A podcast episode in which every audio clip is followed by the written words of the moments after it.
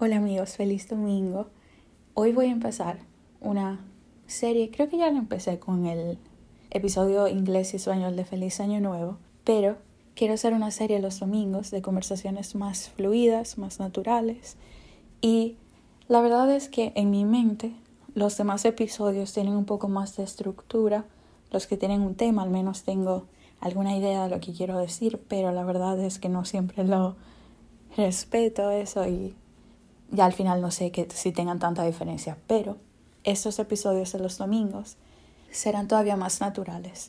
No sé por qué me encuentro últimamente que cada vez que grabo un episodio estoy caminando, entonces como que se me nota creo en la respiración, pero los primeros episodios que grabé para ese podcast en la pandemia, eh, siempre era como sentada en un mueble en la casa y me pasó mucho, o me sigue pasando, la verdad, a lo largo de este casi año que tenemos en pandemia, que, que me despierto muy temprano o me acuesto muy tarde.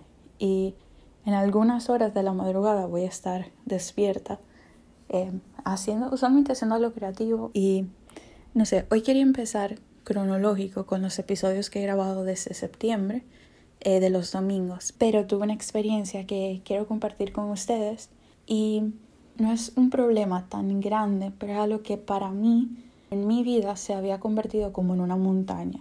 Y no sé, como me debatí si compartirlo o no, porque no suena como un problema tan grande, también puede que sea algo personal, pero pensé que qué lindo es ser genuino y creo que una de las cosas que las conversaciones necesitan es ser genuinas y Luego mi hermana y yo estábamos hablando de muchas cosas, de comparaciones, o sea, de compararse y de la necesidad de que la gente sea genuina y real en este tiempo y pensé, o sea, claro, lo voy a compartir.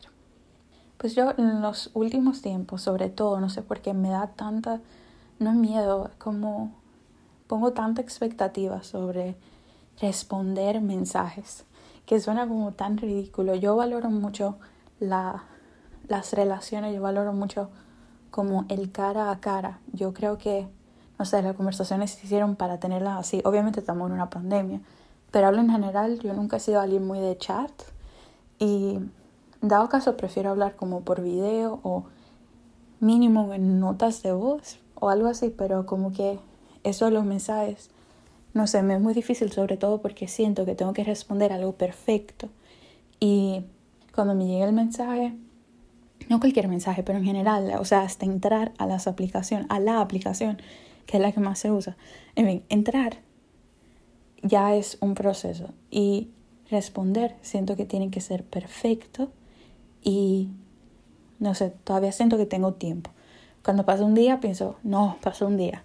Pasan dos días siento culpable que pasaron dos días y así pasa una semana, un mes, dos meses y se vuelve ya una crisis de algo que se pudo haber evitado pero aunque lo veo tan objetivamente así, no es tan fácil resolverlo como es decirlo o, ver el problema. Y hoy pude responder a un par de personas importantes para mí, a las que no les había respondido en un tiempo. Y para mí eso fue gigante. O sea, yo no le puedo hacer crédito a, al nivel de lo que significó para mí responder y que, o sea, no se me cayó un pedazo. O sea, y no sé, o sea, significó tanto y pensé, o sea, no, no voy a subir el episodio cronológico, o sea, quiero empezarlo con esta. No por lo que me pasó a mí, sino por cómo me sentí. Y pensé en compartir con ustedes que siempre podemos cambiar, siempre podemos mejorar. Yo sé que este no es un problema que tiene todo el mundo, mucho menos en estos tiempos, pero yo misma también tengo situaciones más grandes que pensaba que eran imposibles de cambiar. Y sí se puede sí podemos cambiar, sí podemos mejorar y eso no significa que nuestro valor esté atado a cuando tengamos tal resultado, para nada. Pero si te sientes estancado o estancada, sí puedes cambiar. Y si estamos aquí, todavía hay tiempo.